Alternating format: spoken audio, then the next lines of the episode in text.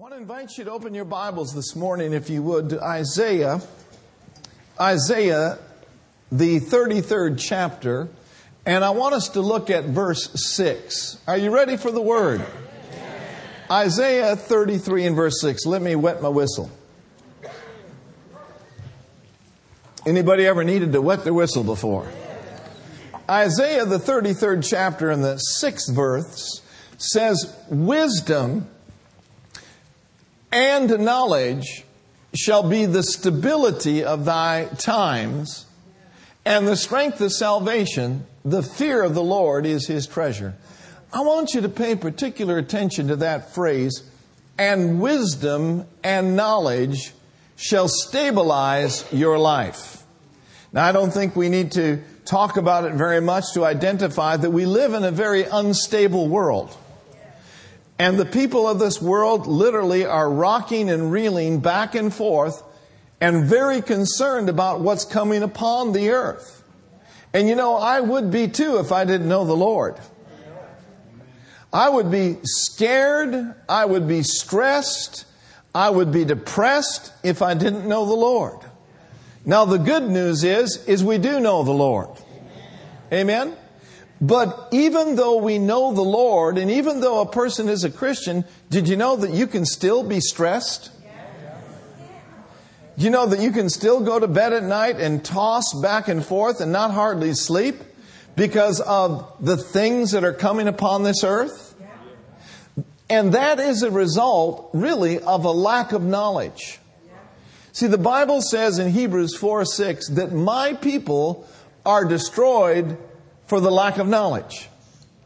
Isaiah 5:13 says it like this, "My people have gone into captivity because they have no knowledge." Now, if wisdom and knowledge are going to be the stability of our times in the day in which we live, I'm very interested in getting both of them. I'm very interested in having wisdom operating in my life and having the knowledge of God in operation in my life. The scripture says of wisdom that wisdom is the primary or the principal thing. So wisdom is available for the asking, and wisdom is available for the looking into the perfect law of liberty. You see, if we lack wisdom, we can ask of God that giveth to all men liberally, and it will be given unto us. Amen. So Jesus himself is the personification of the wisdom of God. And Christ is in us, and we are in Christ, and he has been made unto us wisdom. So the wisdom of God is in you, it's in the Word, and it's hidden for you and not from you. Now, what I want to center up on this morning, and wisdom and knowledge. Everyone say knowledge. knowledge. Knowledge. It shall be the stabilizing factor in my life and in your life. Now, it's good to know the Word. It's good to become firmly established in the Word. But did you know that if you don't know intimately and uh, deeply the author of the word, the word itself will not cause you to win in life. We need to become firmly, deeply acquainted with the author of the word. Amen? Now look at 2 Timothy chapter 1 and verse 12. 2 Timothy chapter 1 and verse 12. Father, we thank you right now for this time that we have together. Speak to our hearts. Minister by your Spirit those things that should be said and must be said in this time we have. And we give you glory for it now in the mighty name of Jesus. And everyone said, Amen. amen. Notice with me in 2 Timothy chapter 1 and verse 12. For the which cause I also suffer these things. Nevertheless, I am not ashamed. Question Did the Apostle Paul suffer some things? Everywhere that he went, it seems like the enemy stirred the people up to try to stop the word from coming out of him. See, Paul had some real awesome revelation. And so he would go to a city, he would go to a town, and the religious leaders of that day would not like it. And Paul described it as a thorn in the flesh, a messenger of Satan sent to buffet me, lest I should be exalted because of the abundance of revelations that has been given to me for the churches. See, the enemy does not want revelation knowledge getting into your heart. Therefore, he did his level best to stop Paul. They tried to stone him. They put him in prison.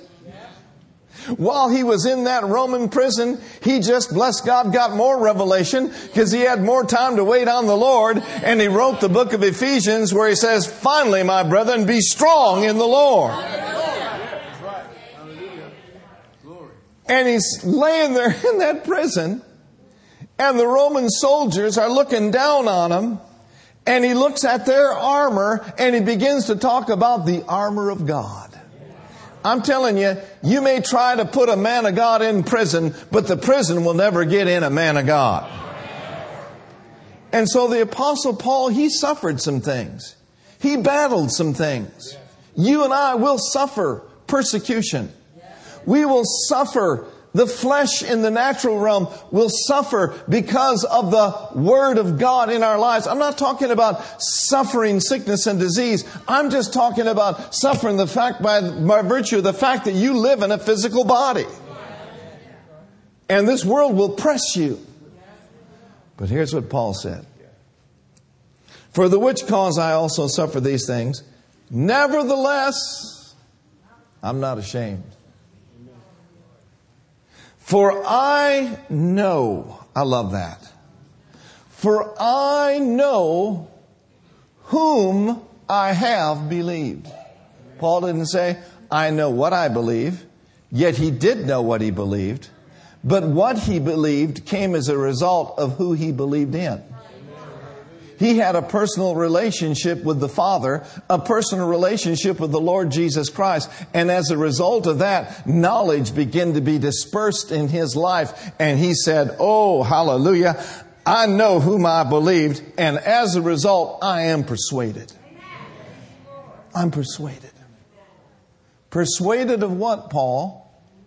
Persuaded of this fact that he is able to keep that which I have committed unto him against that day. My dear friends, this kind of persuasion doesn't come overnight.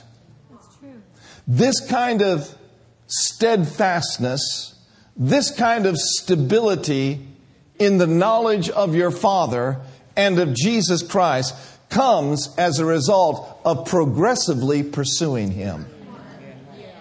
I said it comes as a result of progressively pursuing Him. Not casually, not every other day, but every day. 365 days a year. Come on, somebody. Seven days a week, 24 7, having a pursuit of God. Oh, thank you, Lord. So he says, as a result of knowing whom I have believed, it has brought a great, fully persuadableness about me that it doesn't matter what they may throw against me. I know that my God is for me and I know that He is working everything out in my life. Amen. In the book of Romans chapter 8, and you don't need to turn there. Paul said, he said, I am persuaded that neither life nor death, nor height nor depth, nor any creature, nor anything shall be able to separate me from the love of God, which is in Christ Jesus my Lord. So he was persuaded.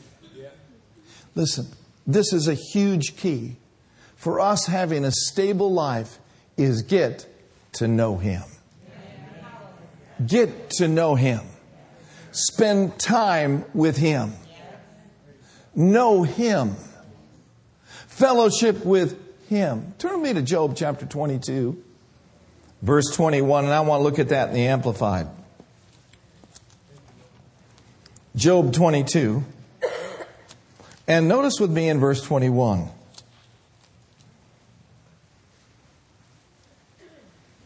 Get acquainted with him. Get acquainted with him. In Job 22, verse 21, in the Amplified, it says, Acquaint now yourself with him. Agree with him. And show yourself to be conformed to his will. And as a result, you will be at peace and by that you will prosper, and great good shall come unto you. Now, notice this with me. Follow this through with me. Track with me. He said, if you will take time to spend quality time with me, if you will get acquainted with me, if you will come to know just, not just the word, but me. And if you will make the decision that whatever I say you will do, if you will make the decision to be not conformed to this world, but conformed to my will, some things are going to come your way that wouldn't come your way if you didn't do what I told you to do. But because we're doers of the word, adhere to the heart of the bay, and we're acquainting ourselves with Him, the Bible says we will be at peace we will be at peace. I said it earlier this world is stressed. This world is worried about how they're going to pay their bills. This world is worried about their physical bodies. They're worried about their babies. They're worried about where they're going to live and how they're going to make it. But God says, look, if you'll get to know me and you will walk with me, and you will be conformed to my will, those issues will not become preeminent in your life, but the peace of God that passeth all understanding is going to keep you and take you all the way home. Woo, glory to God. Now let's read this together.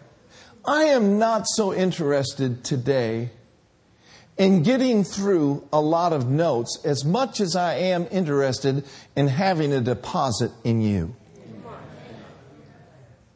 And so, this theme of the, of the message this morning is get to know Him. Let's read this together. Ready, read. Acquaint now yourself with Him, agree with God, show yourself to be conformed to His will and be at peace. By that you shall prosper.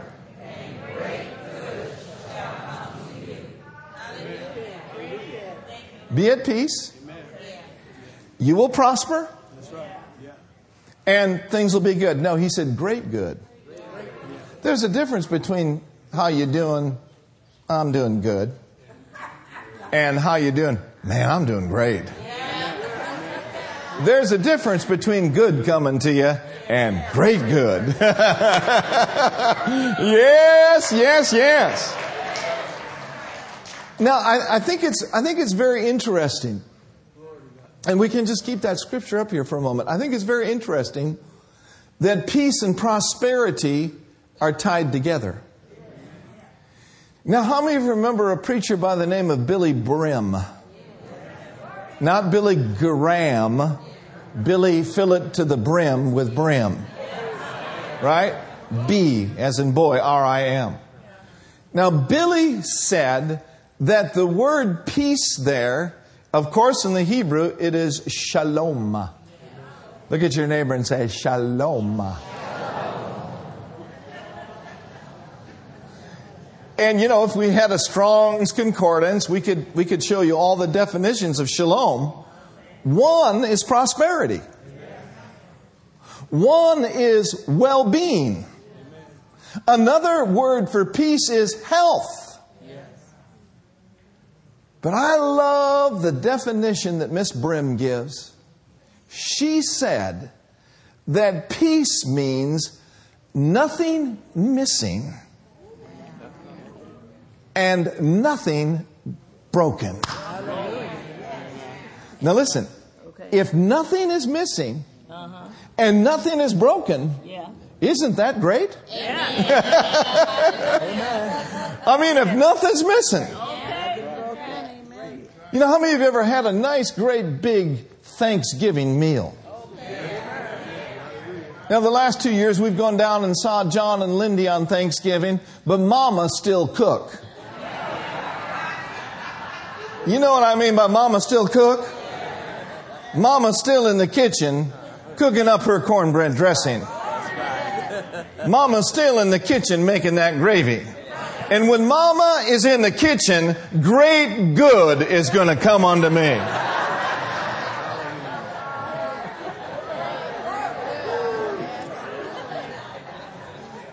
And on your Thanksgiving table, and on my Thanksgiving table, I know mine for sure, and I hope yours. The Thomas clan can surely say, nothing missing, certainly nothing broken. And God's got a table spread for you. And yes, it's in the middle of your enemies. And yes, there's turmoil on the right and turmoil on the left. But oh, you got a place at the table. And he says, come son, come daughter, dine at my table. There's nothing missing on my table. And there's surely nothing broken on my table. So why don't you get to know me just a little bit so that great good can come unto you? Oh, Jesus. So let's look at this again now. Let's feed on this a little bit. I'm encouraging you to get to know the Lord. I'm not only encouraging you, but I'm encouraging myself. Because this is a progression. From the time we get born again, really throughout eternity, oh, we'll get to know Him more and clearer and deeper and greater. Acquaint now yourself with Him. Agree with Him. Show yourself to be conformed to His will and be at peace. And by that you will prosper, and great good shall come to your house. Now go over to 2 Peter chapter 1. 2 Peter chapter 1. And I want us to notice here the greeting that the apostle uh, Peter had as he wrote this epistle of 2 Peter. And by the way, 2 Peter 1 is loaded with revelation. I mean, it's good stuff. It's good eating. Now notice with me in 2 Peter chapter 1, are you, are you awake over there? All right. 2 Peter chapter 1. No, I didn't see anybody sleep. I just wondered if y'all still here. Y'all still here? You going home? Notice with me 2 Peter chapter 1. Come on, somebody shout glory. glory. Woo, hallelujah. Man, we could just camp right out of that. Peace and prosperity is coming my way because that's what the Lord has to say. Peace and prosperity is coming my way because I know Jehovah, He is my God in every way. Hallelujah. Now notice, 2 Peter 1 verse 2. Let's read it together. Ready? Read. Grace and peace be multiplied unto you through the knowledge of God and of Jesus our Lord. Read it again. Grace and peace will be multiplied unto you through the knowledge of God and of Jesus Christ our Lord. One more time. Grace and peace shall be multiplied unto me through the knowledge of God and of Jesus our Lord. Okay, now look, let's break this down. Grace, which is favor. Grace, which is the operational power of God. Grace, which is amazing. And grace, which will cause you and enable you to stand and grace that will cause you to live a victorious life, that grace didn't say it will be added to you, but it will be multiplied. What's 5 plus 5? What's 5 times 5? Which would you rather have? $25 or $10? See, grace being added to you is the 10. But oh, when grace is multiplied, it's the 25. And it's grace upon grace. And it's grace for your race. And it's layers and layers of grace. It's more grace. It's being multiplied unto you every day of your life. Ooh, thank you, Jesus. I need His grace. But now, pull that back up here. Let's read it again. Grace and peace be multiplied unto you.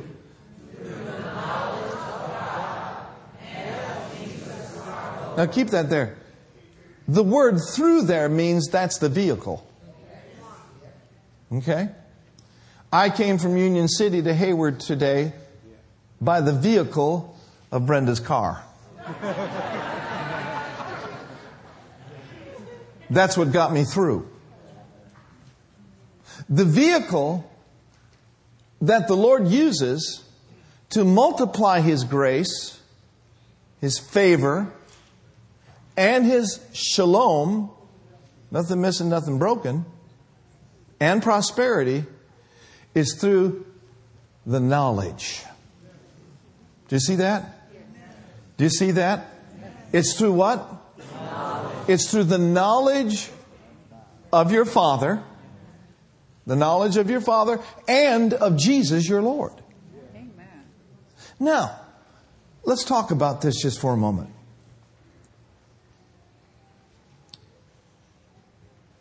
I thought somebody said that knowledge will puff you up.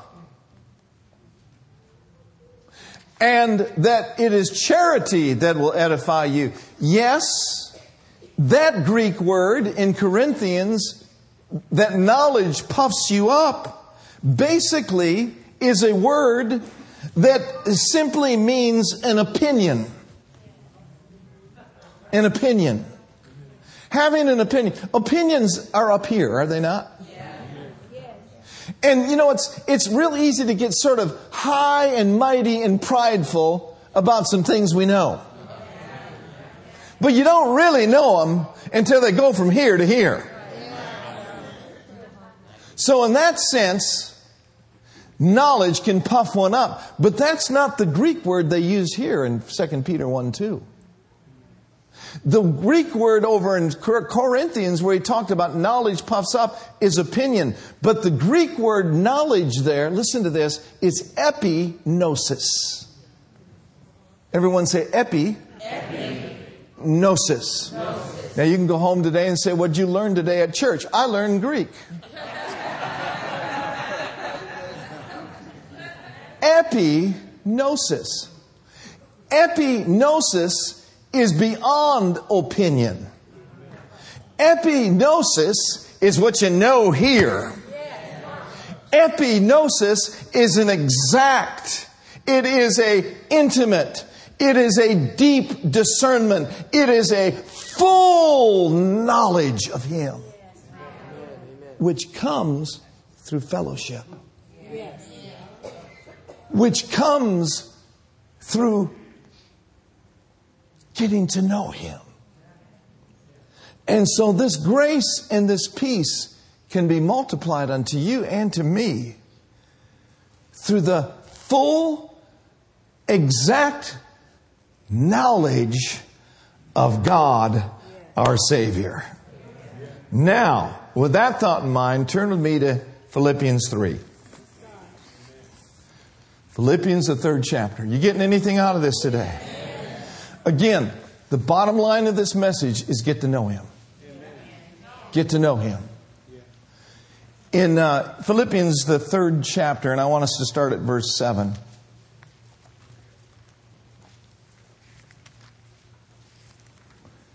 Just a little backdrop on the Apostle Paul. How many of you know that the Apostle Paul was not always the Apostle Paul? Just like Mark Thomas, you know, the Christian preacher was not always Mark Thomas the Christian. Before it was Mark Thomas the heathen. Amen? But a great light shone one day on the road of Damascus. Come on, somebody. And that light was brighter than the noonday sun. And the Apostle Paul fell out under the power. And on that Damascus road, he had an experience and he went from darkness to light. He went from Saul the persecutor to Saul the born again, spirit filled, revelation filled minister of the gospel. Now, before Paul, he described himself, I am a Pharisee of the Pharisees. I am the Hebrew of the Hebrews, he was a well educated man. But he educated his mind at the expense of his spirit. And throughout the years, this Saul of Tarsus persecuted the church of God, put many of them to death. But now, he said in verse 7 of Philippians chapter 3, notice this.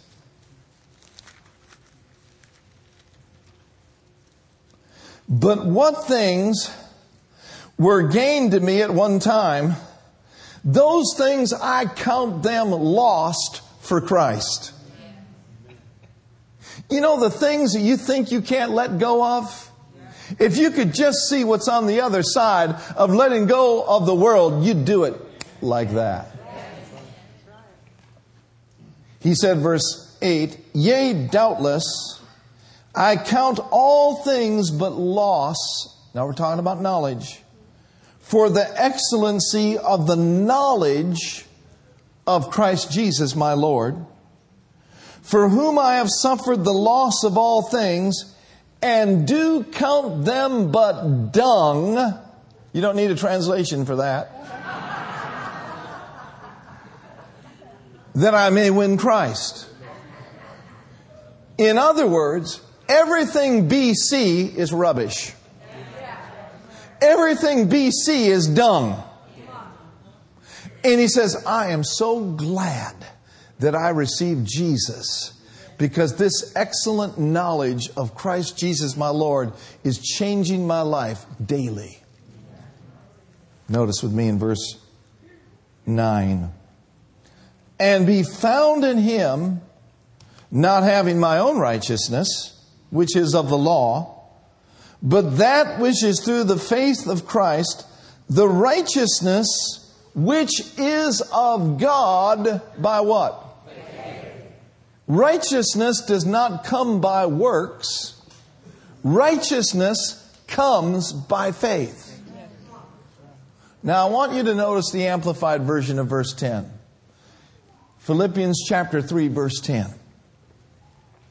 In the King James Version, he says, that I may know him, there's that word know again, and the power of his resurrection.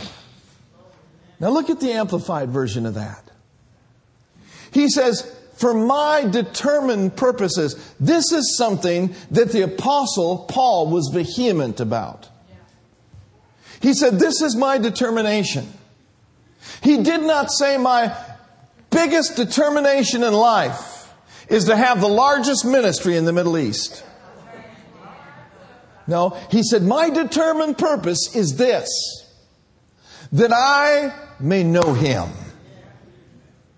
that I may progressively become more deeply and intimately acquainted with him, perceiving and recognizing and understanding the wonders of his person, listen, more strongly and more clearly. That's multiplied.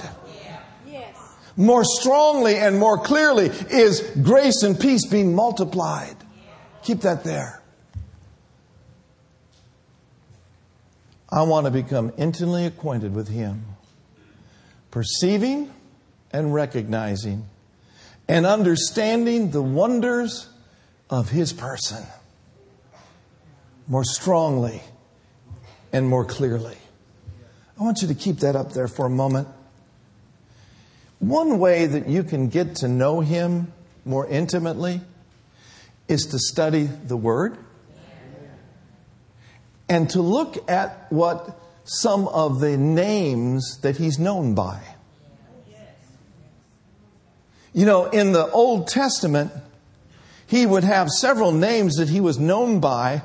One of the first that pops into my heart is this He is El Elyon not El Elyon, El Elyon.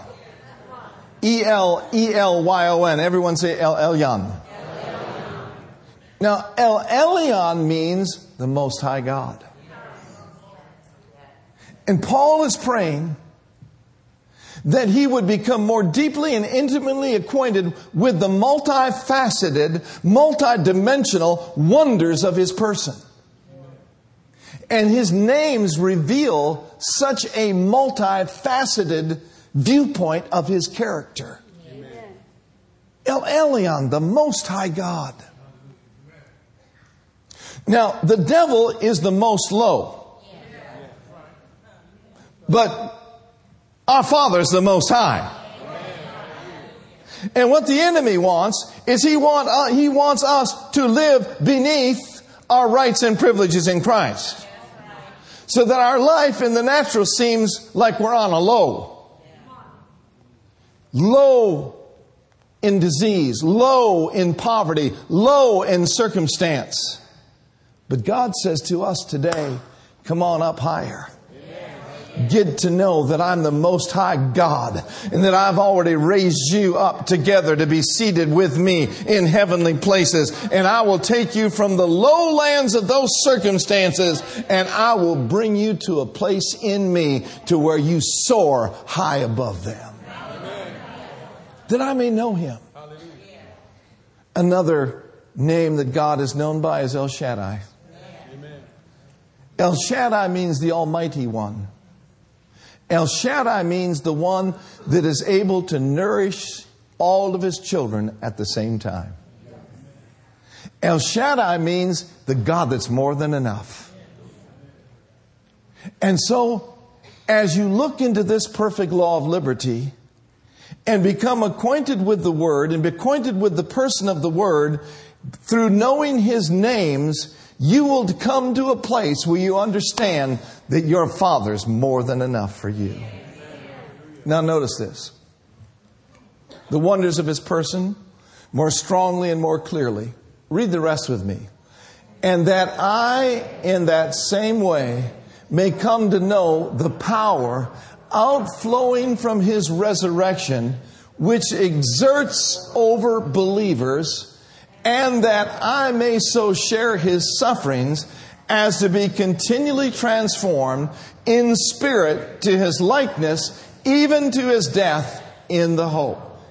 Notice this phrase, and that I in the same way may come to know the power outflowing from his resurrection, which exerts itself over believers.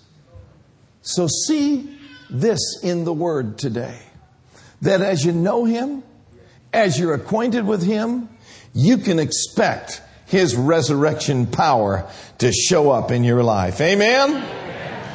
Two more scriptures quickly Jeremiah chapter 9, verse 23 and verse 24.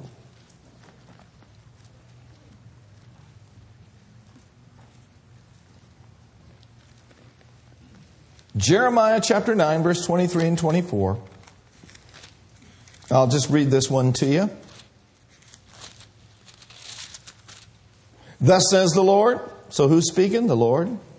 Let not the wise man glory in his wisdom, neither let the mighty man glory in his might. Don't let the rich man glory in his riches, but let him that glories glories in this that he what? That he understands and knows me, that he understands and knows me. Wisdom and knowledge shall be the stability of your times. Paul prayed that the eyes of our understanding would be enlightened, that we may know what is the hope of our calling. He prayed that we would have a spirit of wisdom and revelation in the knowledge of Him. Oh, glory to God. That's my prayer. Now, look at Daniel chapter 11. And notice with me in verse 32. Daniel 11, verse 32. We are living in a day where we are going to see things we've never seen before. We are living in a day where we are going to see God show up and show out like never before.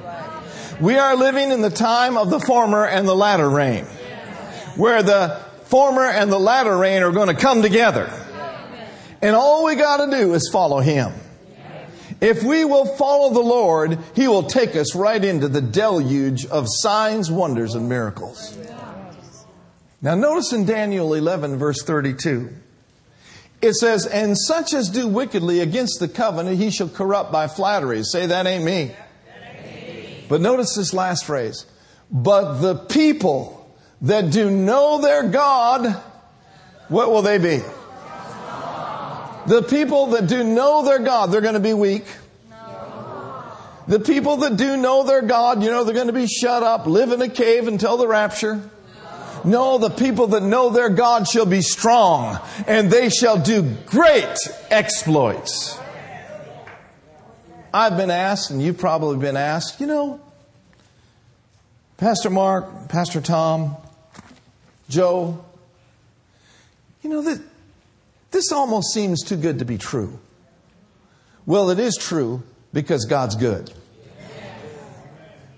But how can you be so confident? You, you almost seem cocky. I said it to the early group, I'll say it to this group. There's a difference between having confidence and being cocky. Cocky comes from a spirit of pride, confidence comes from the spirit of faith. I've discovered years ago that I'm neither inferior nor superior to anyone. But I'm not going to shortchange myself through some sort of false humility thinking about, oh, you know, I'm not worthy and I can't have this and all this condemnation. Uh uh-uh. uh The fact of the matter is, you're washed in the blood of Jesus. Amen. And His blood makes you worthy. Amen. And His blood gives you confidence to access everything that your Creator has got for you. So you might be asked the question well, how in the world can you be so confident? I have four things. Number one, I can be confident because my God is eternal, and underneath are those everlasting arms. Number two, I can be confident because His Word is forever, and God's Word don't change. Number three, I can be confident because His promises are sure. Well, I said I was done, but I'm not done. Who give me five more minutes? I'm not going to do five, ten, fifty. I mean, literally mean five minutes. Turn quickly to Psalm 18. Psalm 18, verse 30 in the Amplified. His promises are sure. His covenant is everlasting. His word is forever. My Father is eternal.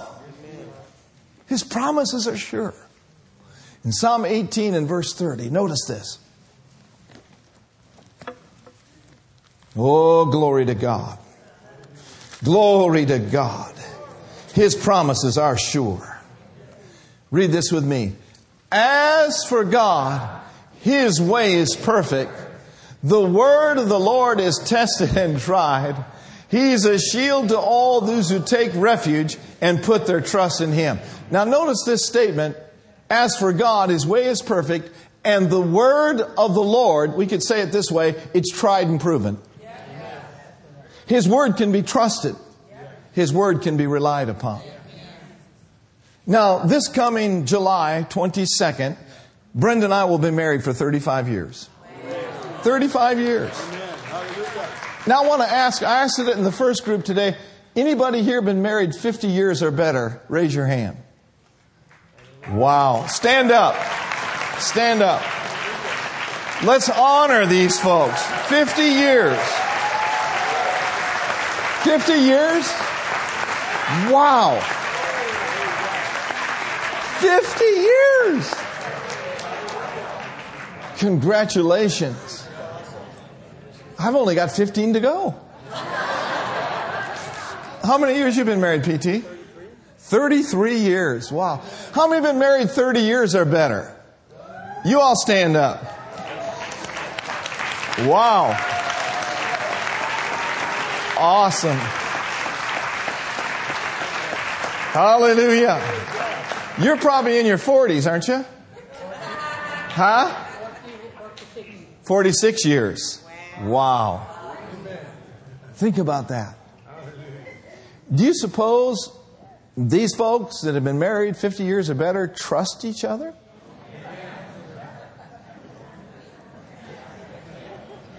If you don't by now, you better get started. But Brenda and I have been married 35 years. We've got a great relationship. We're husband and wife. You know, she knows who's the captain of the ship.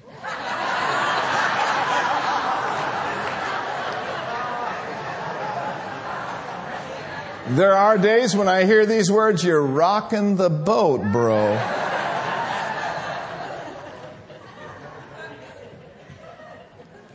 You see, our relationship is tested.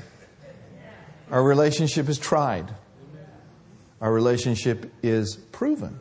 Okay? We love one another. I know beyond any shadow of a doubt that Brenda will never leave me nor forsake me. Divorce is not part of our vocabulary. Murder has come up. But you just you just cast that one down. Right?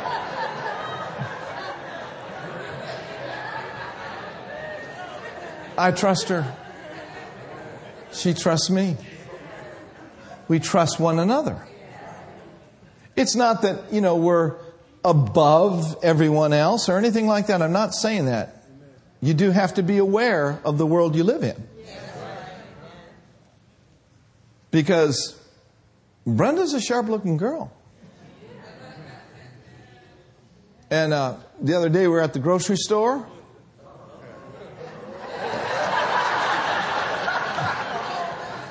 And I, this guy kept checking her out. You know what I'm saying? And finally, I had enough of it. So I walked up to the brother and said, You want some of this?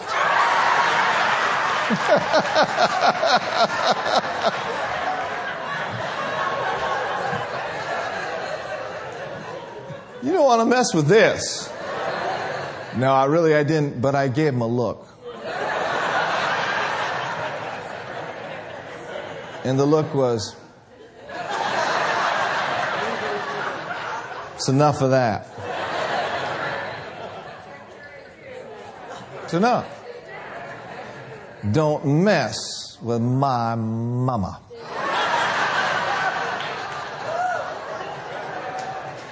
You know, so, you know, you got to use wisdom you know, as husbands and wives. But I know beyond any shadow of a doubt, she will never leave me.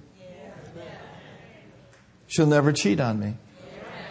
She never has, she never will. I'll never cheat on her. Never will. Why? Because I got a covenant. I, got a covenant. It's an unbreak, unbreakable agreement between two parties that we have made. We have joined our hearts and our lives together and have become one. How much more with our covenant with our Father? who through blood has made a solemn oath with you. And your father says, All that I am and all that I have is now yours. And all that you are and all that you have is mine. Who do you suppose got the better end of the deal? He that is joined, and we couldn't get into it today because of time. We're going to talk about it next week about our everlasting covenant will make you stable and sure. But he that is joined unto the Lord has become one spirit. My Father said it, and that settles it. His word is sure. His promise is everlasting. And he has said to you, son, daughter, in the midst of tribulation, through my covenant, I'm committed to defend you, to protect you, to love you, and to support you. Because I love you with an everlasting love. Glory to God. Let's raise our hands and thank Him for His word today.